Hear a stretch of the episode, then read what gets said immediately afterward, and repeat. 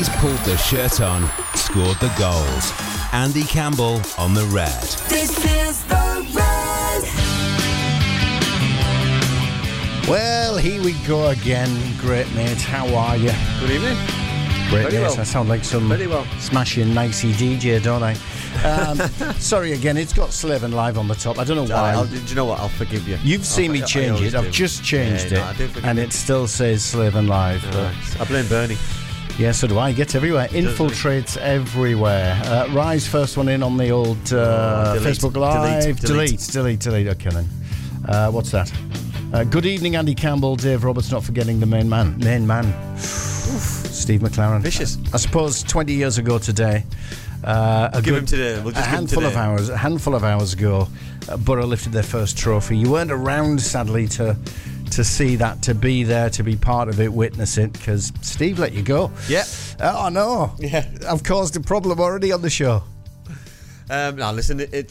I'm old enough and long in the tooth enough to understand that was football. For Middlesbrough, it was the best decision that they ever did to bring in the likes of Malcolm Christie, who helped the boys get on the way, Michael Ricketts, Massimo, Joseph Job, etc. So for me, it was a brilliant decision that the club made to move forward and push forward. And listen, I think, and I'll probably refer back to my own career that these moments that are fondly remembered are because that we haven't had success since. You know that when I scored that goal at Cardiff, that it's still fondly remembered because they haven't had many positives since. And I think if we had a little bit more. If we'd had a few more silverwares in the trophy cabinet, it might have been a little bit more positive. But it's a day that every Middlesbrough fan will remember. A great occasion. I think it would have been brilliant to be at Wembley. You know what I mean? Don't get me wrong, but it was brilliant for me personally because I was living in Cardiff at the time. Yeah. So it was great for me. Did you get to the game? Did you see it? Did you watch the former club, or was it still too raw then? No. I was there. I nearly wasn't there. Very interesting story. Played for Cardiff on the Saturday. Didn't have a very good game. No. Not just me. Yeah, the team we got walloped. I think it was 3 or 4. We were training anyway on the Sunday, but training was changed. And I asked Lenny Lawrence, who was my manager at the time, obviously signed me at Middlesbrough, big Middlesbrough manager, good friend of mine. I asked him for a bit of time off just so I could go and watch the boys at the Millennium Stadium playing the final. And I got a quick, sharp no. I had to go to training. Ooh. So I ran from Ninian Park to the Millennium Stadium in my Cardiff City training kit and watched the game with my Cardiff stuff on with all the Middlesbrough fans. So I was probably the odd one out who looked a bit stupid, but I wasn't missing it for nobody. And what was by the way, if you want to get your calls in, give us your memories, your thoughts on what happened this day 20 years ago, you can call us 0330 043 2002. You can WhatsApp us, same number, 0330 043 2002. We'd love to hear your thoughts. Love to hear your thoughts on last weekend, this coming weekend, the remainder of the season. It is Andy Campbell Live on the Red, DAB radio, smart speakers, all that sort of stuff. I suppose I better flick that button while I'm talking, just so people can see me. It's not a pretty sight though, because I've been running. But yeah, 0330 043 2002. Can I jump straight into the calls? Because we do have Chris on the line from Ingleby Barwick. Chris, you're far too young to remember Cardiff, surely. Evening, gents. How are you doing? Hiya, Chris. Yeah. Oh God. Yeah. I wouldn't say I'm far too young, Dave. I was at the time. I was a young 22, 23-year-old, I think, remembering the day well. We wish we were. Yes. We went down on the train on the morning. It was a bit of a family affair, actually. I think I took my parents and even my nana came with me. So it was a good day. I remember being very, very confident, to be honest. I think it was the first final where I think we might have been favourites. I remember it well.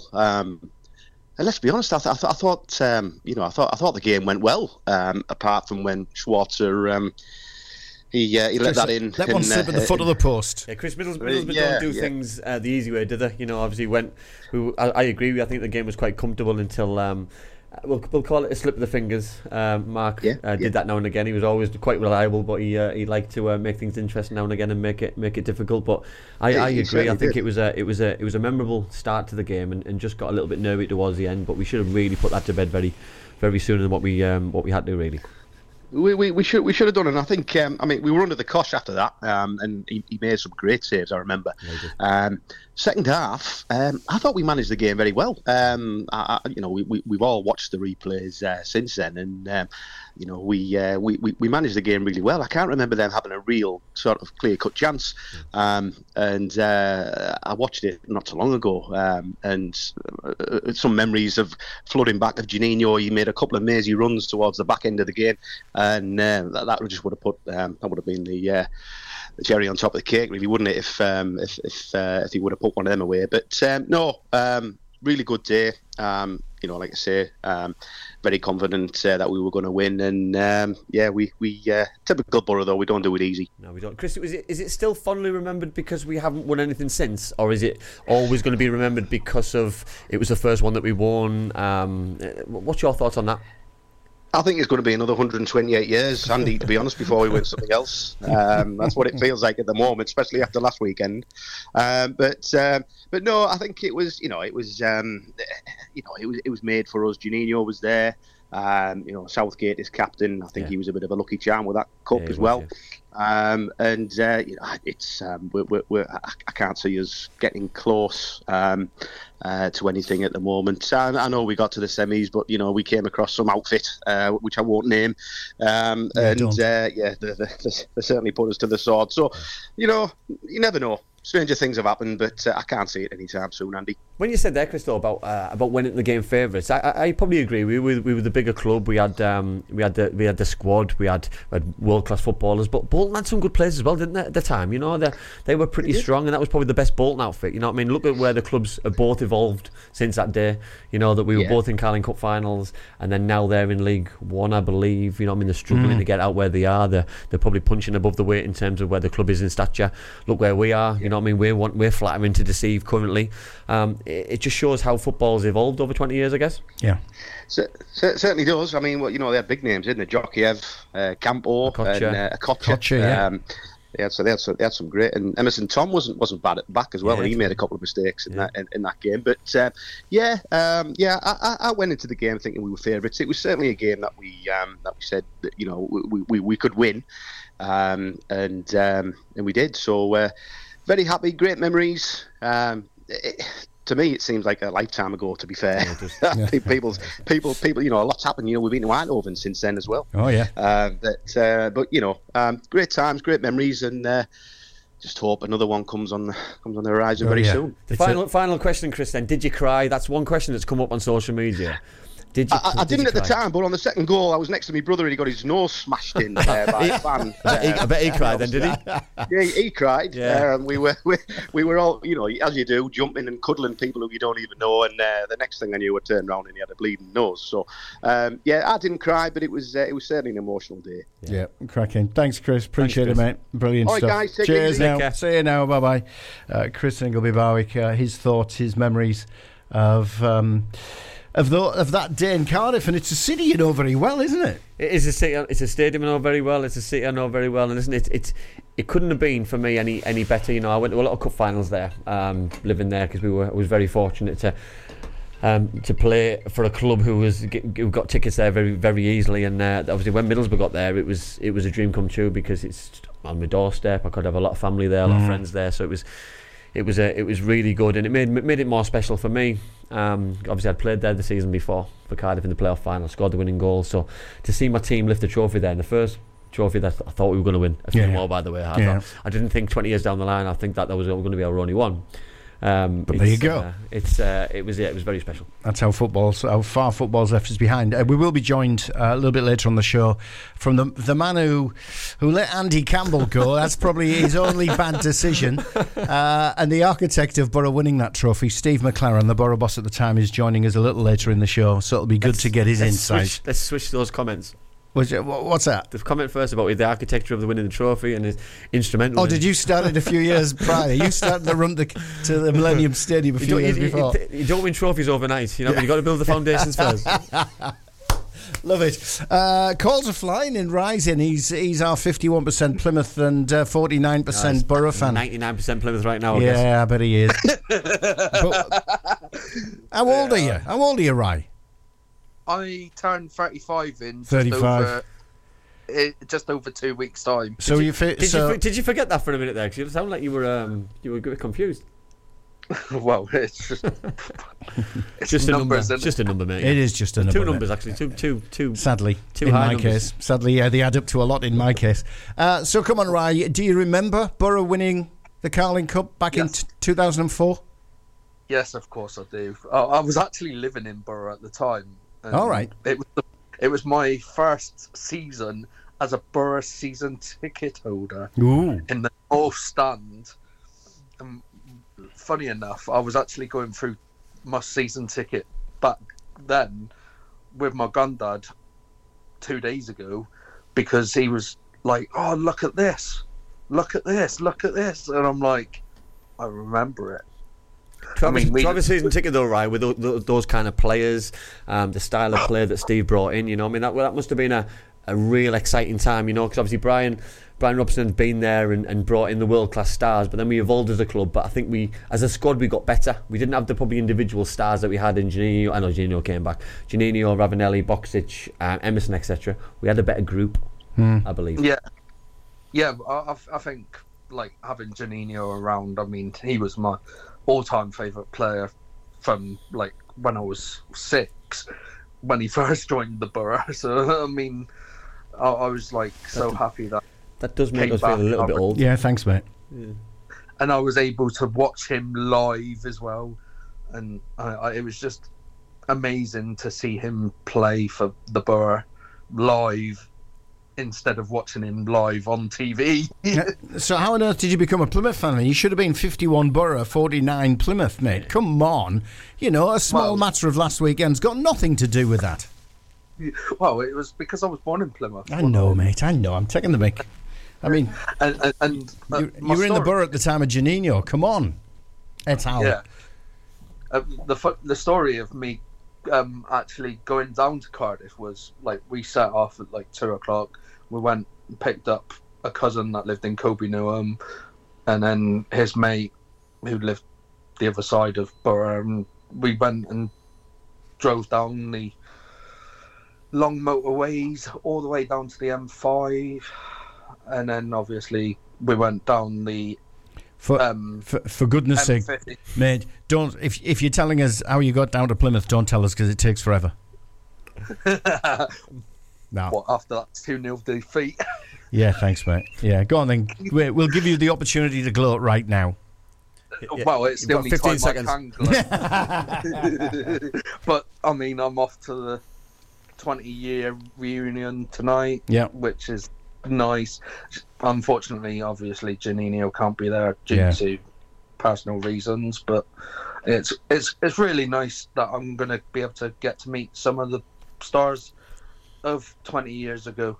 I think it's important, though, mate, that that players give back things as well, you know, because I think when you're a player, and I'll put myself in that category, that you live in this bubble, you live in this real small bubble that you don't see out of it really. You look at the next game, you look at the next training session, you probably look towards your holidays, and you forget the bigger picture. You forget about supporters, and it's only when you retire and you come out of the game that you realise probably what you've achieved, the legacy that you've left, the memories that you've made. Young people, you know what I mean. Ryan talks there about being 6-year-old when Juninho came. You know what I mean, being a young boy when they won the Carling Cup. That you forget those young people who've now become adults and have had the frustrations that we've had for many a year with watching the club and playing for the club and being part of trying to achieve something but never really getting there. But you know the legacy which those players, that manager have left, and I'm hoping we can get that again. But the legacy that those have left is absolutely massive because. That's one thing that nobody can ever take away from us when they talk about bigger teams down the road who've never won anything. Yeah. You know what I mean? That's one thing that we've achieved and one thing that nobody can ever take away. Got a quick message in from Steve McClaren. He said, "I'm running a bit late. It'll be about 7:45. I'll join you." Okay. So if you're wanting to have a listen to Steve McClaren, the architect of 20 years ago, with everybody else who was in the camp as well. Really scared, isn't he? Really scared. That's it. Of you. Then he's going to join us at about 7:45. Go on, Ryan, because we've got plenty of calls coming in. We're going to have to move on very soon, mate. What was that point? Obviously, I actually missed school the next day because I was so celebrating that victory like nobody's business. And a teacher caught me. I'll raise that one. I nearly missed training the next day with Lenny Lawrence because I had a little bit too much to drink the night before. And good man. Yeah, I know. Good man. I know, but I had the game on the Tuesday, so I probably shouldn't have been drinking on a school night, so to speak. Absolutely, well, totally agree. Up the borough. Well done. Too right. And Rye, begrudgingly, well done, mate. There was only one horse at the race at the weekend, so enjoy those 3 points. I'm taking them back to Plymouth tomorrow. Good man. Rye are 51-49er. I think we better explain that somehow, hadn't we? But there you go. Our 51% Plymouth fan, 49% Borough fan. Who's you know, he's going down to town all as we speak. Somebody who's already down there is our old mate Adam Bragg. Hello, mate. Hello. How are you? How are you? I'm all right. I'm just standing outside the Central opposite the wonderful town hall in anticipation of a fine evening. Please tell me it's all lit up in red. The town hall is. You know it's not. It's purple and blue. Oh, come on. Middlesbrough Council. It's the small details, isn't it? It's small details. It is the small details. Two magnificently dressed women in all red with their scarves. I thought I was going over the top a bit with my jacket on and my shirt on, but these two women were fantastic in the full Borough regalia. Love that. I love it. Love it. Are you on your own, or do you have young Juninho with you? No, he's not very well, so he's staying at home. So I've got the father-in-law with me who was there on the day, and with it being the 29th, guess what happened to him? He got proposed to. He did. He got proposed to by his then wife. He's now divorced and been remarried. So we've just been joking about how much has happened to him in the last 20 years. Oh dear, that'll bring it right over him. How old he is? I mean, we're complaining because people were saying I was only 15 when Borough lifted the cup, and he'll certainly know. Yeah. So what are your memories, mate? Oh, do you know what? It's having been 17, so sort of. Another youngster coming of age. No, this is in 97. All right, having gone through that experience of losing, it was probably the most dramatic, traumatic, emphatic, euphoric night and day of my life. It was unbelievable. You know when people say things like it's going to live with you forever and you'll always remember where you were and all that kind of thing? That is exactly what it was like for me. It was unbelievable. I cried. I was so happy, and I didn't mind the 9-hour journey back on the coach from Cardiff either. Come on, Andy, you've been asking, did you cry? You did. No. And to be fair, a lot of people have said the same thing. Adam, you know that I think sometimes your emotion just gets better if you've done it. You know, I mean, I'll take myself back to when Chris Waddle missed the penalty, you know what I mean, for England, and back in Italian 90, wasn't it? You know that you always remember certain moments which get you. They get you, and you just can't compose yourself. And I was a player when we drew against Leicester when Emil Heskey scored the late equaliser. That broke my heart. You know, and I was a player at the time. I was sat there as a fan because I wasn't involved in the squad.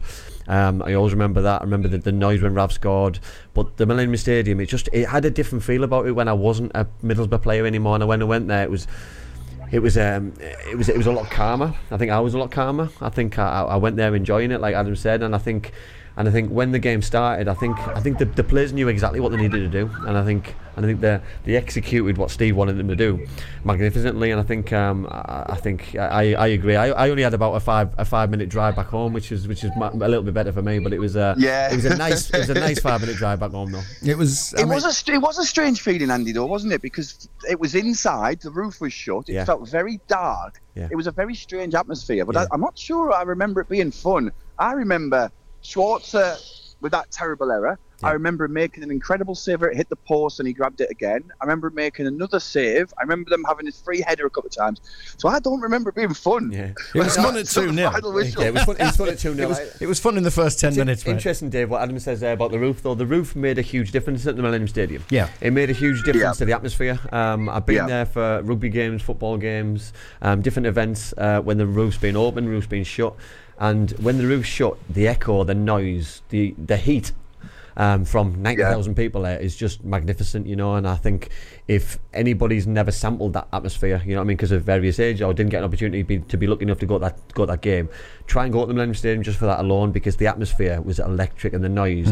I'd always said about the noise at Wembley when Rav scored that goal was the loudest. Yeah. But the noise throughout the game in the Millennium Stadium when the roof shot is just phenomenal, because it was just, it echoes, it stays there for quite a while, and it's just never ending. It just bounces around the stadium, and it's just unbelievable, really, really scary. So what's the overriding memory then, if there's one, Adam? What is it? Oh, do you know, it has to be the final whistle. I do remember, you put that great stat on Facebook today about who was the last Borough player to touch the ball before the final whistle. And I do remember Juninho running a good 40, 50 yards with the ball and wishing he would score, just to put our nerves at rest. But the final whistle will always live with me forever. It wasn't the cup lifting, it was just the sheer relief and joy of knowing we'd done it. And it was a time, wasn't it, where magic was actually happening for us. We were competing at the top end of the Premier League. We'd won our first cup, which meant we were in Europe. And suddenly it was this idea of, this is us now. We are now an established Premier League team. Who knew that 20 years later we're going to be languishing around, potentially getting relegated from the Championship 20 years later? But that was the feeling for me of what could come. Yeah, I mean, for me, the overriding thought, or the overriding memory is, I remember, again, it's the same as you, it's the full-time whistle. But what I remember is turning to my best mate, who was with me, Andy, we'd gone down there together. And I just looked at him and I screamed, "We're in Europe." Yeah. That was it. Yeah, I know. We're in Europe. Yeah. And that was the big memory for me. I think sometimes it was like passing your driving test in life. It's like sometimes in your life, big events. To me, that was Borough's big life events. We've done what other teams do, and we're now in another phase of our growth, Europe. I absolutely agree with you, Dave. That's how it felt. But sometimes you forget those little fine details, don't you? You know, that you're there for the here and now, you're there for the final whistle, you're there for the trophy lift. But then the bigger picture, because of that one game, it took us to another level. It took us to another level with personnel. It took us to another level in terms of stature for the club. Another level in terms of memories. You know what I mean? Because the memories from the UEFA Cup were just ridiculous in terms of what we got from it, you know. But you don't get those memories if you don't put the shift in against Bolton, and you don't get the bit of luck from the penalty, for example, which, you know what I mean, if you look 20 years down the line, would that still be allowed? You know, I know there's, I used to play for Bolton, so I still have a couple of Bolton friends, and they say that if it was VAR back then, it wouldn't have been allowed because he double kicked it. And blah, blah, absolutely. I mean, so you can. You know what I mean, but sometimes I don't think that double kick situation had come up before. No. I think that was the first time in a high profile game where only afterwards someone, it did happen. It did happen because it was Mike Riley refereeing, wasn't it? It was. I think he admitted after he spotted it, but I think it was so unusual. If you don't notice it though, because I don't think it was too noticeable in terms of. Right at the time, you know what I mean? The Middlesbrough fans were in euphoria. I don't think the Bolton fans really knew until you watch it again later on. And the referee's got one opportunity to see it, quite sharpish. And if he's looking at the edge of the box, or he's looking at a different moment at that time, you know, it's Big Sam being Big Sam. It was his one thing to whinge about at the end of the game, wasn't it? He always Big Sam likes to whinge anyway. Yeah, Big Sam and Phil like to whinge about everything. They just that's what they got. They love the whinge. That's what they do. So tonight, Ads, we'll move on and let you go because I know the doors are going to open soon. What are you looking for? I'm waiting for me. I know you're disappointed about Juninho. Everybody is, but what are you looking forward to? Do you know what? I was asked this by my mother-in-law, who's babysitting tonight, and my wife before she went off out somewhere, and I said it's going to be nice. Just to probably bump into some friends who I haven't seen for years, some football fans, you know, because when you sit at the football stadium and you have your rituals and people do their certain things before the match, there'll be people there who I probably haven't seen. That would be nice. Mm. And I also, it'd be nice to see Gareth Southgate, because I think, a bit like Tony Mowbray, that his legacy and legendary status at Borough was tarnished by the management period. So it'd be nice to see Gareth Southgate and get a round of applause, maybe even get a song for him, because he was awesome for us, and I'm proud he lifted the cup for Middlesbrough because he was a proper captain and a proper leader for us. I agree. Yeah, he said the same. He's done a great interview with the Northern Echo, and in that he was almost not haunted. That's the wrong word, but he was overshadowed by Mogger and. The whole, what's the word I'm struggling to find? Come on, Ads, you're great with words. Just the whole presence of Mogger with Middlesbrough Football Club, and that's what he said. He said it was for him to be the captain that lifted that first trophy. That's you right. know, whilst not in the shadow of Mogger, but certainly with the feeling of the presence of Mogger in and around the football club because of what he did for this club. He said that was the special moment for him. So, look, enjoy yourself. Appreciate your time. I will do. Thanks, guys. Take care, have that beer on me, mate. Have that beer on me. I will do. See you later. Cheers. Thanks, Adam Bragg, who's a regular contributor. You can be too. Steve McClaren's joining us a little later in the show. He has been held up getting back home, but he should be with us at about 22, 7:45.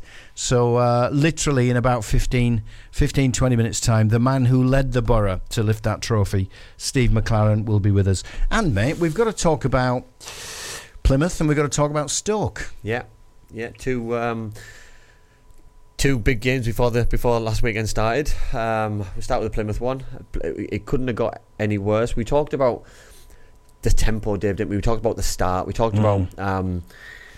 making things easy for ourselves and not giving the fans any frustrations, not giving teams anything to hang the hat on, not giving teams a lead against us. It couldn't have gone any worse. No, it couldn't. But it should have got worse. And I tell you what, hold that thought, because we'll talk Plymouth immediately after this. And if you want to call, you can. We'll take your calls too. The number's on the screen if you're watching on Facebook Live. If you're listening on the Red across Teesside, the number is 0330 043 2002. That's 0330 043 2002. Get your calls in, whether it's WhatsApp or WhatsApp messages, or get your calls in. Just pick up the phone and dial that number and we'll get you through to Andy Campbell, and we'll also be hearing from Steve McClaren very shortly, and we'll get to your messages on Facebook Live. We haven't even done that yet. Apologies. We'll do that next. Cam's Red Army, right here on The Red. This is The Red. That number once again, 0330 043 2002. If you want to call, if you want a WhatsApp message, call with WhatsApp. Number's the same. 0330 043 2002. Steve McClaren will be with us in around about 10-15 minutes, and we'll get his view on that amazing day 20 years ago. And I've got another memory I've just realised, Andy.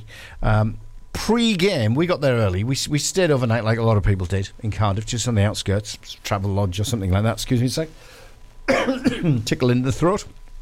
And so we ventured into the city early. We found around the corner from the Millennium Stadium an articulated lorry with the side folded down. It was a Guinness truck. They were doing a bit of guerrilla marketing. Nice. Because obviously it was the Carling Cup final. Yeah. And it was ridiculously cold because it was February, end of February. And we just all stayed around this Guinness truck because they were just pouring and pouring and pouring, and we were just buying and buying and drinking and drinking. And at the end, it was like, oh, it's time to get to the stadium, lads. And the Borough fans, it was all just Borough fans there. And the Borough fans that were around there then started picking up, there were plastic glasses, but picking up glasses and taking them back and putting them on the bar, this mobile articulated lorry bar. And we did the same. And as I put a big bunch of glasses up on the counter, the guy said to me, "We've never known fans like you." I said, "What, don't people clean up after themselves?" He said, "Not just the cleaning up. All morning we've been selling beer and we get, 'Can I have please?' And when we hand it over, 'Thank you.'" Thank you. Fans don't say please and thank you, but your lot did. There you go. So I don't know where he was from, but he's obviously a converted Borough fan now. Yeah, totally. So we were talking Plymouth, mate. Let's talk a bit of footy before Steve McClaren joins us. Yeah. Not good at the weekend. It was the worst performance I've seen, I've got to be honest. Yeah, this season, listen, I think it's time not to hold any punches back, especially after the weekend. That 2-0, it probably should have been 4 or 5, if I'm perfectly honest. I thought... Glover made some exceptional saves on the back of some really bad errors in terms of some of the saves he made. I thought he got himself out of jail a little bit. I thought they were so dominant in every single area. I thought defensively they looked solid. I thought midfield they won every battle. They outrun us, outfought us. They outplayed us. And the centre forward just ran us all over the place, and we couldn't handle anything what they had. If we were playing a top side, I watched Leeds last night and they damaged Chelsea for long periods of that game. You know what I mean? They started strong, but they weren't Leeds. We're talking about Plymouth here, and we're talking about the team who's won one game away from them all season. So they doubled the wins. We've picked 1 point up against them out of 6 potentially this season. There's just so many negatives that come from the whole package of the two games with Plymouth, and I know we laugh and we joke when Rye's on the show and the call there, but it's just not good enough in terms of what our season aspirations are. I know when Higgy was on the show a couple of weeks ago about not being good enough to be in the playoffs, that was the biggest outline on Saturday, that if we got anywhere near the playoffs and we ended up anywhere near the Premier League this season, I think we would embarrass ourselves in terms of the bigger picture, because there would be so much work to do. It would cost us far too much investment to get anywhere where we'd need to be competitive. Mm. That I think we need to understand that we don't run before we can walk. And I mean, what I mean by that is certain players need to grow in certain areas. We need to find that pure identity about. Is that going to be young players coming through? Are we going to stick to the longer contracts with a similar age? Are we going to start playing players next season who are going to be here next season? There's a lot of questions which need to be answered, and I think we need to start probably planning now for next season instead of thinking it's still mathematically possible, which it is. We're so far away, and I think at the weekend showed us how far we are away from where we said we were. We're closer to the relegation zone than we are to the playoffs now. I know, and that's the picture. And what I don't want to panic. I don't want to look at that doom and gloom and that side of it. But we've been talking about playoffs. We're 6 points outside the playoffs. We're 10 points behind the playoffs. We've still got a chance. We've got a game in hand. Listen, forget about it. You know what I mean? If we have a good end to the season, brilliant, because it'll take us forward to next season. That's what we need to look at. Let's see how many games we can win. Let's see if we can make the Riverside a fortress that we can plan for next season. Can we pick some important results away from home? Can we try that formation that's worked this season, 3 at the back, which we've had some positive results? Is that the way forward? I was quite surprised that he didn't stick by it. Yeah. If I'm perfectly honest, for something which worked so well 7 days previous to something which worked so badly in terms of 7 days later. But could he be thinking that's not the sort of formation to play at home? You've got to be more attacking. Listen, I agreed that why he changed it. Yeah. And I agree with the personnel. It was the lack of quality for me. You know what I mean? We had the ball in dangerous areas. You know what I mean? Sammy Silveira had the ball in some really good areas. Lacked his final ball. His quality in the final third was not good enough. We don't have that outlet in terms of the centre forward. Mm. We've been saying that for weeks and weeks and weeks, and you know what I mean. And that's not going to change, by the way. So there's no point. I'm not going to sit here and whinge about it and complain that where we're going to get it from, what we're going to look at, what's the plan, because we've got what we've got for the rest of the season, and we've got to get on with it. For me, we've just got to try and just make the best of it, make sure that we don't slip up over the next couple of weeks, and then start looking behind us, because the likes of Stoke, who we play at the weekend. They're in deep trouble, absolute deep trouble, but a couple of wins for them can get them out of trouble, and if they win on Saturday against Middlesbrough, then you're starting to probably look over your shoulder a little bit. You know that I watched them extend the highlights of the Stoke game, because they played Cardiff at the weekend, and Cardiff have been struggling, and Stoke looked a very poor outfit, and how many times this season have we said that the game before they played Middlesbrough, that team looks terrible. We said it against Rotherham, they turned us over. We said it against Plymouth, they turned us over. You know that we need to be very careful and very aware that just because they're down the bottom of the league, it doesn't make them a bad side. Any team in this league, apart from probably the top 4 or 5, can beat anybody. Particularly if you're off your game. If you don't bring your A game, or at least your B game to the table, you're going to be in severe trouble. You know, because listen, everyone, Stoke's not a very nice place to go to, and they'll be fighting for their lives. When their atmosphere is good down there, the fans get going. You know what I mean? They'll probably have some grumbles. The fans will be demanding a little bit more from each player. Yeah. The manager will be doing the same. You know what I mean? They're coming off a real poor form of results. We just need to make sure it's not against us. They don't turn the corner against Middlesbrough Football Club, and we need to make sure that we get a positive result, because we talk about back-to-back wins, which we've never really had all season. We've never had that back-to-back 6 points where we can plan for the next one. We've had back-to-back bad results and defeats. We can't afford to have that going again, because I'm not talking about the players, forget that. What we don't want to do is getting stuck in a rut and then starting to think, where's this come from? How come we're fighting bottom 6 or bottom 7 and not looking up? You know, I want a positive end to the season. Yeah, I mean that would be the ultimate, wouldn't it? But we are in a bit of a rut, and we're just now must be getting a cold. We're just 9 points away from the drop down. Is there any chance we could get sucked into that relegation battle? I don't believe so, only because the sides below us are poor, and they're poor in terms of probably squad depth. They haven't invested in the window. They've lost players. They're on really, really bad runs in terms of they've had probably the run that we had at the start of the season, and it's hard to change that mindset at this time of the year. Probably the teams who are doing the best are the teams probably adrift. Rotherham are starting to do all right and picking up half a couple of points even there, but it's probably too late for them. And I think we talk about the playoffs, only one spot. Rotherham are down, so you're probably looking at two spots. So that's probably your saving. Rotherham are down and they took 4 points off us. That's your saving grace, and that's, and I think that's our point. You know, that they took 4 points off us. Plymouth, they took 4 points off us. Sheffield Wednesday have took 2 points off us, and we still got to play them again. You know what I mean? There's so many. Huddersfield, I've got a feeling Huddersfield took points off us as well, didn't they?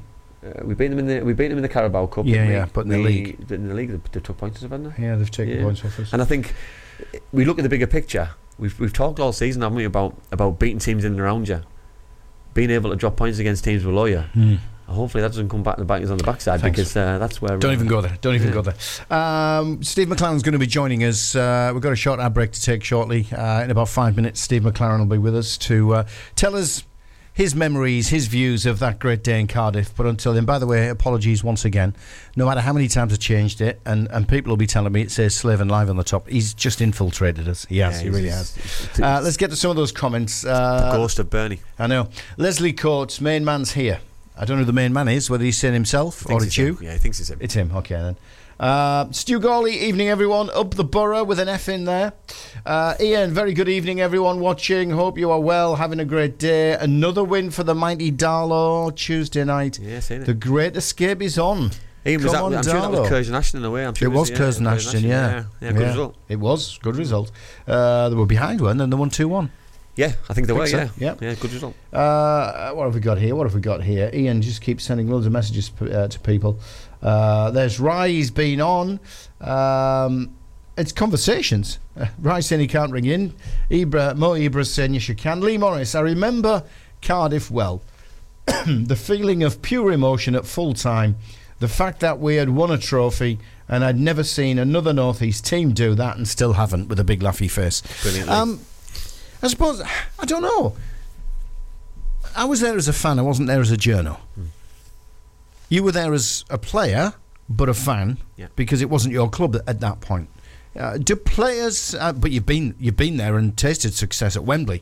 Do players celebrate or feel it any differently to fans? Is it?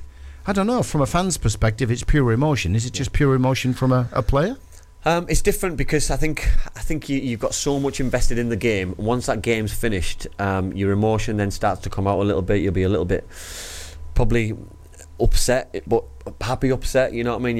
Your adrenaline then just probably goes through the roof, and you're just trying to get through those and trying to enjoy those moments, because as a player they don't happen enough, you know what I mean, that you get to lift a trophy, you get to celebrate with your fans, you get to celebrate with your teammates who you might not ever play with again, you know. And I think sometimes you forget that, and I think if you can turn the clock back to those certain times, I'd have probably enjoyed that time on the pitch at the Millennium Stadium after my playoff final a lot more. I'd have probably enjoyed the night a little bit more and took it all in. And I think, because you think it's going to happen again next week, you think it's going to happen again next year, you know what I mean? And thankfully for Middlesbrough, we had a little bit more success the following year, so the players had time to probably. I mean, it almost happened the following year, but digest it. Yeah, one step too. You know, but I think I think now you look back 20 years. If somebody had told me in 2004 that in 20 years' time Middlesbrough wouldn't have won anything again, I wouldn't have believed you, because at the time the club was going in one direction and one direction only.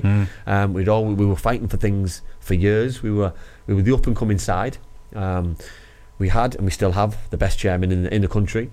But things just haven't worked out for whatever reason. You know what I mean? Teams have took off. They've spent loads of money. Football's evolved in a business type way, and we've just not really followed suit in terms of investment. Well, I mean, it's a billionaire's game now. That's the difference. It's difficult, and listen, you're talking about, you talk probably 2009 teams buying success, you know what I mean, and onwards, and now it's just so difficult to listen. We got to the semi-final of Carabao Cup, and the gulf on that one night was evident, yeah, you know, absolutely. and that was just buying success, you know what I mean? You looked at the cup final at the weekend when Chelsea got the final, and if any Middlesbrough fan watched it and thought that should be us, we would have been so far out of our depth again. Yeah. On a big pitch at Wembley against Liverpool. Mo Ibra and his comments. By the way, Steve McClaren's going to join us very, very soon. So if you want to get your comments through to him as well, send a message through to him. Send us it on Facebook Live if you're watching the stream, or you can WhatsApp your message in on 0330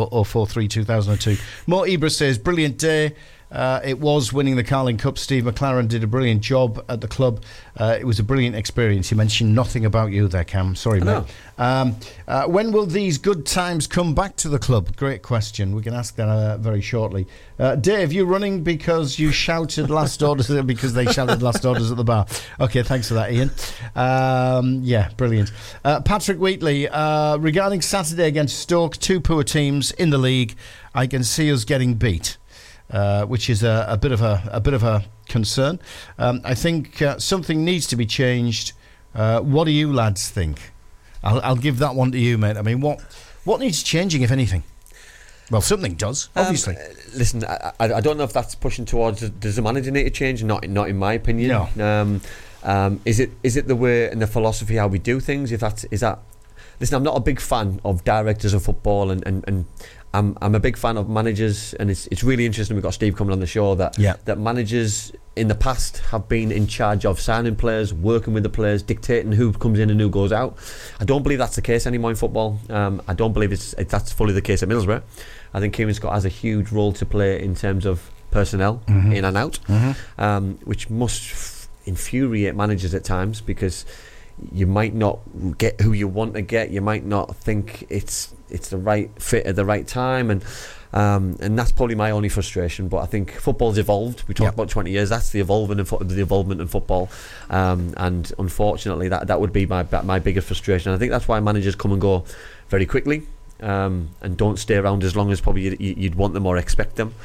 But at the same time, I think we've got the best manager in terms of moving forward, so I'm very happy, and I don't want him to jump ship. I don't want us to panic and go. Tell you what's going to change. What's going to change is there'll be investment this summer. Mm. What we didn't spend in the winter transfer window, I reckon. Yeah, we spoke about this. I think Steve will give Carrick what he needs. Yeah. That's what I think. I hope so. Yeah, and I think if that is the case, listen, a centre forward is a must. That's one thing I'd change. I change a number 9. I'm not sure who that number 9. Phone's on, by the way. Phone's on. Phone's on ready. Phone's on ready. All right, then let's take a quick break. Steve McClaren should be with us next on the Reds, on Andy Campbell's Red Army. That number, if you want to get involved, 0330 043 2002. And if you want to drop a message, either to us on WhatsApp on that same number, 0330 043 2002, or on Facebook Live, the comments there, the starting. You want to drop that to Steve or Andy. Just don't drop it to me and take the mic. Then please do. We'll be right back after this. He's pulled the shirt on, scored the goals. Andy Campbell on the Red. This is the Red.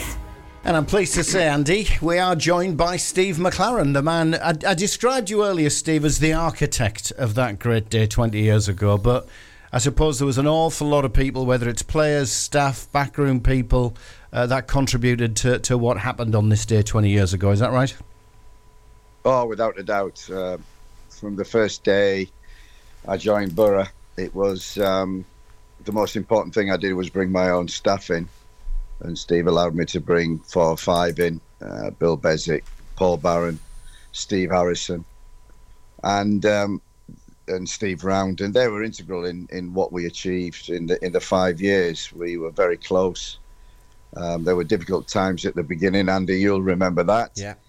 And we had a lot to sort out, a lot of good young players, a lot of older players who we had to let go, and we as a staff stuck together very well and kept going through. And then obviously behind that there's other staff, but that day in Cardiff 20 years ago to the day was purely for Steve Gibson, for one, giving me the opportunity and allowing me to manage Middlesbrough, and then obviously to provide all the backing in which we built a team in that 3 years to win a trophy which had eluded him and Middlesbrough, and finally we got it.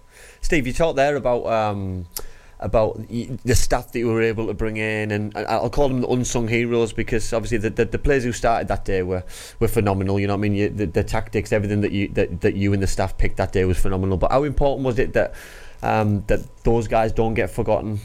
The impact that they made for that day and the season as well. No, they're the most important. I think it was, you know, we talk a lot about that, and when people do, and you know, you never achieve on your own, as you know. You're in coaching, managing now, you know that, and you're only as good as the people around you and the staff. And it's all about people.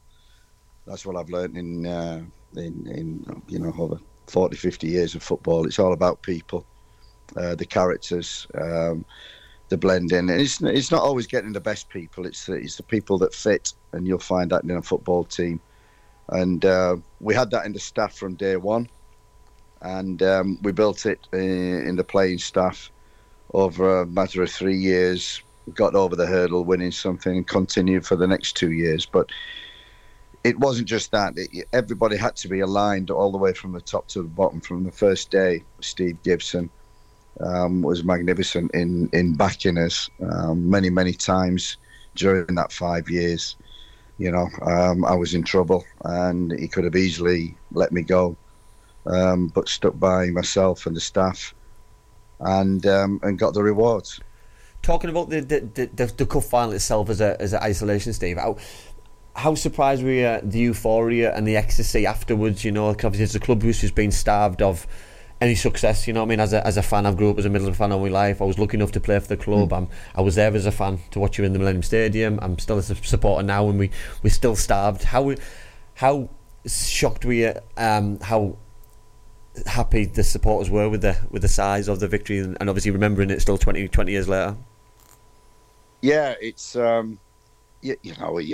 obviously it's one of the first things when I met Steve was you know, many things, but you know, he laid down his vision. He wanted to stay in the Premier League, he wanted to win a trophy, he wanted to get into Europe, but the most important thing, he wanted to build the academy. And he wanted to build the academy and give young kids a chance because of the community. And I always remember, and the first thing he said was, I want my players to go into the schools and youth clubs, and I want them to go into the community. And as you know, as the players, they don't really like that. No. Don't go in the afternoon. They want to go somewhere else and rest. But that was one criteria that he insisted on, that we get out into the community. And that was, for me, how I grew closer to the club. And I suppose the players, you know, you're from Middlesbrough, so you get that anyway, but we had a lot of foreign players coming in. And to get that bond, that gelling together of what Middlesbrough Football Club is all about, you have to get out in the community. And he forced that. And therefore, that's why I think that bond. And then everything was, it just happened in one day in Cardiff. And I always remember, getting to the cup final was great. But going through Cardiff on the way to the game, the supporters, getting into the stadium, magnificent stadium, the support that we got. And it was, I always remember after, it was great winning. We got over the hurdle. And we just wanted to make sure that Steve got doused with champagne from the players. And he did. Came onto the pitch, and he did. And second was to see the faces of the supporters. I still remember it as if it was yesterday. Some of the supporters going around, tears in their eyes, crying. And then the next, I think, day or a couple of days or a week later, we had the bus ride around the town. You know, it didn't think we'd fill the town, but everybody came out. Everybody, it was fantastic. And those are the things, Steve, aren't they, that live in your memory, you know. And we spoke there about, I think sometimes as a player, especially as a coach, as a manager, that you have these big moments in your careers, and you probably don't celebrate them as much because you focus on the next, or you know what I mean. It's only when you're probably 20 years down the line you think, I wish I'd have enjoyed that a little bit more. I wish I'd have probably took that in a little bit more. And when the adrenaline all calms down and you take a little bit of a step back, that you probably wish you'd have enjoyed those little moments, because they don't come round as often as probably you'd like to, or they probably should come round, because football's a ruthless business. Absolutely. I always remember, you know, I was fortunate enough to work at Manchester United before I went to the Borough, and and winning trophies. And I always remember the experience of the staff there. They said, Steve, take everything in, enjoy it, because the days did flash by. When you get into a cup final or you win a league, it just flashes by. And I just made sure from then on, I did it at Manchester United, I've done it ever since. I've really made sure, and I've really emphasised to the staff especially, really slow down, don't rush, celebrate, but don't over-celebrate because you forget it. And the one thing is to remember the faces in the dressing room, the faces in the stand, just little moments that will stick with you, well, for a lifetime. And that was one of them days that I always remember. I made sure that we did. I just sat in a corner and looked at the players, singing, dancing, champagne everywhere.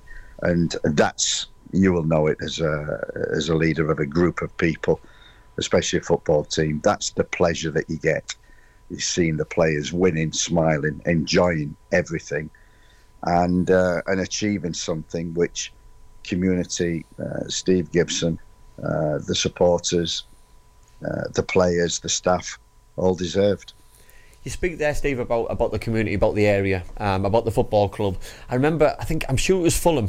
We played Fulham away, didn't we? And I'm sure that every single player in that starting level, if not the subs as well, was all a homegrown player who played for the academy. Is that right? Yeah, it was a great game. I mean, it's the first and only time it's happened, where there were 11 players on the field at that time that were all homegrown academy players in the Premier League. And listen, so how important then was that to do that decision to do it? And because listen, it inspires, doesn't it? You know what I mean? All the young players. Middlesbrough have had a great heritage in terms of bringing players through. Even to this day, we've still got the Dale Frys of this world, Josh Coburn, the Hayden Hackneys. We've got younger players coming through. It's still happening now. You know what I mean? Probably not at the levels that they did when I played, and obviously when you brought all those boys through, but it just inspires and gives people the dream to hang on to. I think I always remember, I never forget the first day of training. We had, I think, about 30 pros, way too many senior pros, and I said to Dave Barnaby, get the academy boys in with us as well, and we had 15 of them, so we had 45 players. Split them into three groups. Harry take one, Roundy take the other, and I'll take the other. So 15 each.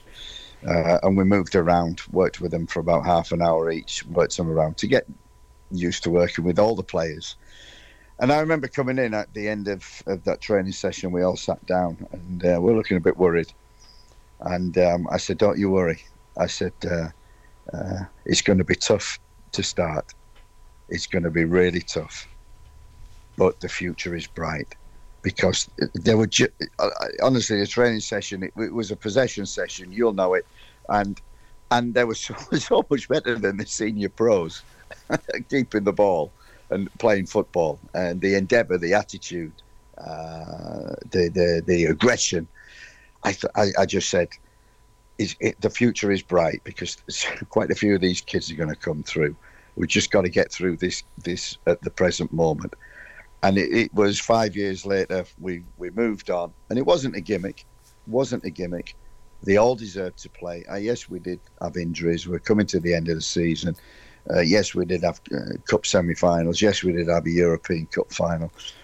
But it was a necessity to do and to put them out in 11 hours. I remember going down to Fulham and doing it.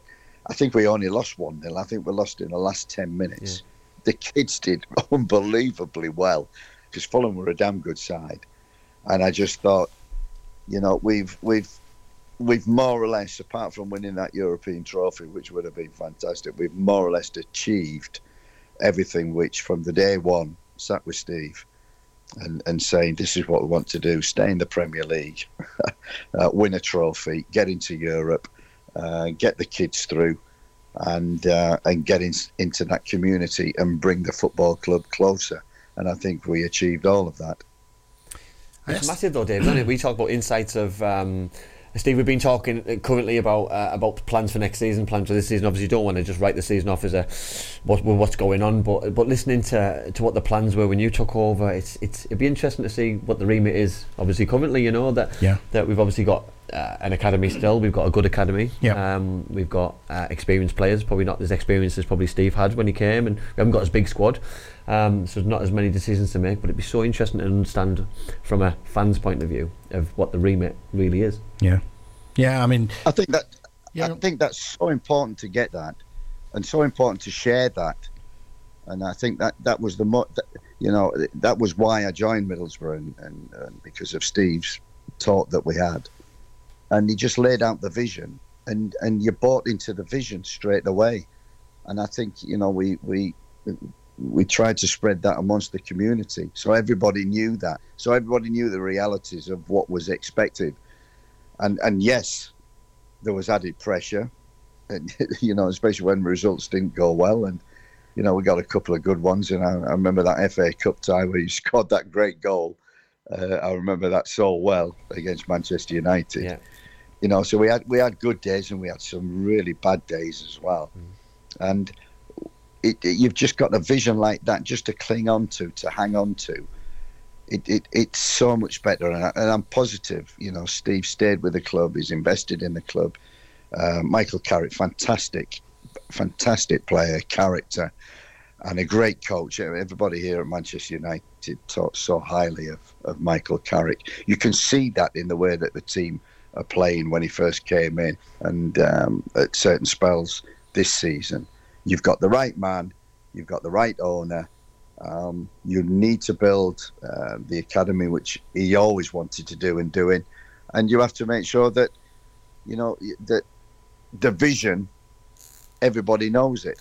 That's the town, the community, everybody, and then everybody can buy into that, whatever that vision is. And I'm positive with Steve, knowing the Championship as he do very well, that Middlesbrough was so close last season to doing it, yeah. So close, yeah. and they can do it again, and I'm positive that's what Steve wants. He wants to see Middlesbrough back in the Premier League again. And you think all the constituent parts are just about there. It's just a case of getting them in place, adding one or two, but Borough's got a good chance to then take that big step forward. I think. Look. to win, and this is the first thing that I talked about, going to Middlesbrough and building in the first 5 years what we had, and then what we ended with macaroni, Hasselbaink, Viduka, Yakubu. Amazing. I mean, you only win football matches when you've got strikers of that calibre, yeah. and Middlesbrough had that last season. They were scoring goals. And they've struggled to do that. So you're only one or two little nuggets away from actually becoming a team that, I've watched him play. And I watched that Chelsea game. He did great at home. He's so organised, so disciplined. Got everybody on the same page. They're all working. They've all got character. It's just the missing link. It's just that missing thing. And I always said to Steve, after we won the cup, I said, we're going into Europe, we need a better calibre of strikers because they make the difference. We had everything else in place, we just needed a better calibre of striker. And Middlesbrough, not that far away, everybody needs to go up in the Championship, that striker who can score 20 plus goals. And we spoke to Dave, haven't we? We spoke about the importance of that centre forward, Steve. You work with some unbelievable centre forwards currently. The ones at the top of the Championship, the teams who were winning games right up there, the ones who were scoring goals. Look at Leeds the other night against Chelsea. Yeah. Joseph, 2 goals. Is it for a young player? We don't have that currently. That player who's going to get us 15, 20 goals, and that's the difference between making the playoffs, making the top 2. Yeah. Not chasing down the bottom of the league, and I it's imperative that we get that right in the next window, which is obviously going to be the end of the season now.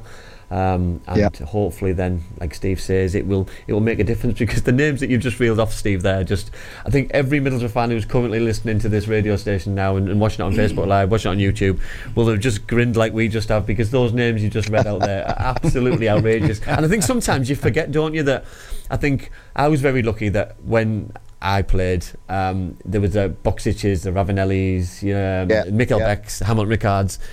But then they went. You had them as well. Listen, you were at the top ones as well. They were world class. But then they replaced world class with world class. You know what I mean? Normally, it's you leave the world class and you trade it in for a lesser model.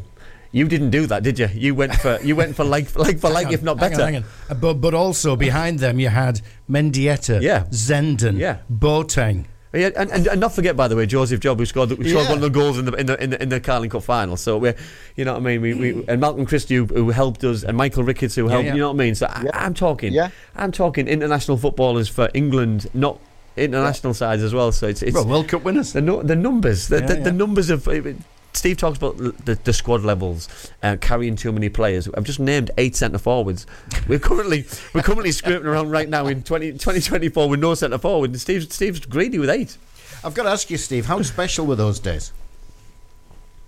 You know, from your perspective, from your career perspective. I don't think we realised how special they were until, you know, obviously now when you reflect back and you think of them days, but. You know, Andy, you'll know. Yeah. You know, being a manager of any football club, it's a nightmare. Yeah. It's a nightmare. Yeah. But Steve, I don't think you realise until you probably do. Leave those moments, you know. The names are all talking now. You know what I mean? They weren't just good footballers. They were nice people. You know what I mean? And genuine people who were so professional. You know, like the time that Gareth came in and Hugo came in, and I didn't realise how special those kind of people were until you seen them on the training ground, how they handled themselves in a hotel, how they spoke to people around the place. You know, they were proper men, proper people, and people you look up to. And it wasn't.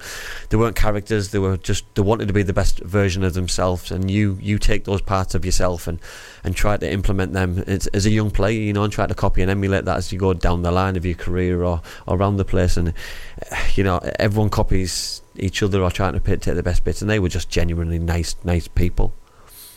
Yeah, they were great characters. I mean, Southgate was the most important signing right at the beginning, and then bringing Juninho back, and then obviously winning the cup. And Steve did great. You know, he got Joseph Job back after sending him out on loan somewhere, I think in France, and he came back, and he was a hero in the cup final. But then get the cup final, and the hardest decision I ever made, and one of the hardest ever in football, was obviously letting Juninho go. And I just said, you know, we just needed something different to go into Europe, and Steve went out and got Hasselbaink and. and Viduka, and then the next year Yakubu, and Macaroni we already had, who was developing, and it was great. But I tell you something, managing them four was the hardest thing, and one of the hardest jobs about. You know, even now I still look back and go, the times I had to drop Jimmy or leave Viduka out the team or put Yakubu on the wing when he wanted to be centre forward. You know, Andy, players hate that. No. How did a player of that stature handle those kind of moments or conversations? Because, you know, we like, listen, you see rotation now in 2024, players expect it, it's accepted. I don't think it was accepted probably back in the day, 20 years ago especially, that people didn't see it as being rested or rotated. It was probably you get the curly finger and you get dropped, effectively. That's what it sounded like or came across as. There was never the word rotation was never used. No, we were lucky because we, as you know, we wanted to establish ourselves in the league, but we wanted to be a cup team, and we were a very good cup team. You know, even when I think about the fifth year we're there, we got into an FA Cup semi-final before we played in the European Cup final. So we always were having 3 games a week. And it was great, not much training and playing games and plays like that, but I couldn't play every one of them. So it did help that we had 3 games, and I'd always, you know, Jimmy, come in, you're not playing, you know. And I think the biggest breakthrough for me with that year was, you know, I wanted to play one striker and a number 10. I loved a 9 and I loved a number 10 as I got with Job and Juninho. And I had with Carbone and Boxic in the first couple of years. But having that calibre of striker forced me into playing two of them, and especially in Europe where nobody can handle Hasselbaink or Viduka. And then we had Yakubu to come on, and nobody could handle them. So the quality that we had, and there weren't rotations, but it was tough leaving them out. But I tell you something, when they played angry, which they did, they were very, very good. They were very good on the pitch, and they took it out on you behind in the background. It was murder, and it was murder. We did ask the fans if they had a couple of comments. Funnily enough, Leslie Coates came in first and said, "Hey Steve, you're still living in Yarm. I think you've moved away now, haven't you?" Yeah. I mean, we loved Yarm, honestly, that much. I think it was over 20 years we lived there. We had three boys, loved Yarm School, loved the area, safe community. I felt safe there. And the family just did not want to move out of Yarm, and it was only when the kids have left, and we just wanted to try something different. And yeah, we'd not moved far away. We're only 45 minutes away down in Boston Spa near Wetherby, so we still go back. One of our sons is still there, and we've still got friends. So Yarm will always be a great home for us, and a great place to go back to. I thought it was because I moved into Yarm, that's why you moved out. You were always there, David. You always helped us out. Come on. Mark Wedder's been on. He said, "Steve McClaren, thanks for the League Cup and the fantastic run in Europe. Also, thanks for doing a job on Newcastle." Football fans, Steve, you just can't change them, can you? Patrick says, "Steve, thanks for winning the Cup for us and being a great manager. Thank you." And Lee Morris says, "Can you ask Steve if there's anything he regrets from his time at Borough? Any regrets anywhere?" Lots every week. Regret.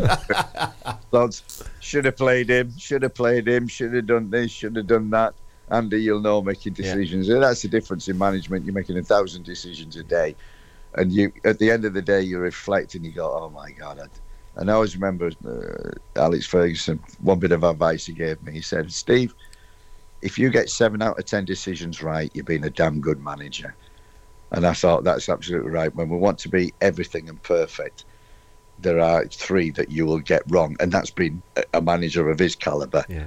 So you get halfway, you're like that. So lots of regrets. But in the end, everything kind of turned out. And as I say, one of the hardest decisions for me was seeing Juninho's face when finally won a trophy, and 2, his face when I had to say, that's it, you come back, you've done your job, you've won the trophy, but we're moving on. They were 2 hardest moments of my life. Cracking. Well, I appreciate your time, Steve. Pleasure. Anything, Andy, before we... No, Steve, I really appreciate your time. It's for every Middlesbrough fan who... listen, we're all huge supporters. The North East, it's like hotbed for football, and that moment, it will go down in history. It'll never be forgotten because it's the first trophy we've won. Hopefully it's not the last, and someone else can carry on that legacy. But no, really appreciate your time. Brilliant. Thanks, Andy. Thanks, and I tell you what, Steve, next time we're up in Yarm, we'll have you in the studio and we'll do the Steve McClaren phone. We'll do that. Okay, brilliant stuff. All right, all the best. Regards. Well, the man who was we described as the architect, Steve McClaren. Listen, and like I just said to him there, I think sometimes as a supporter, to listen to the little insights there, you know what I mean? Like, was it Lee's question there about regrets? He didn't. He said he had loads of regrets, but they're all minor ones, weren't they? Yeah, but the Juninho, there's 2 things what stick in his memory: him winning the trophy and letting the little magician go. You know what I mean? Because listen, there's tough calls to be a manager. There's tough calls to be a boss in any industry, but every Middlesbrough fan, I suppose it doesn't matter what level you're managing at. They're all probably relevant. Yeah, you've got a player there who loved the club. You've got fans who love that player, but he didn't fit in Steve's plans, you know what I mean? And listen, I didn't fit in Steve's plans, but I was not on the level that Juninho was at, so it was an easier I'm surprised he didn't say that I was his biggest regret, in all fairness. But listen, to let Juninho go as a world class footballer, Brazil's finest. I know he had his injuries and he didn't probably hit the heights of what he'd done previously for Middlesbrough, but that's still the biggest call because he knows what Juninho meant to Middlesbrough fans, and he knows what the fans and the club meant to to Juninho himself. So that's a huge decision. Yeah. Well, we're late. We've eaten. Yeah. Thanks everybody for staying with us. There you go. Andy, brilliant stuff, mate. You know, it's from a fan's perspective, it's a great day, but I suppose we can only just dream and hope that there is something around the corner for the borough, and I'm convinced it is investment this summer. Hopefully we're not waiting 30 years and doing this show again on We all hope so. Right, mate, same again next week, and we'll catch you then. See you then. Andy Campbell on The Red. This is The Red.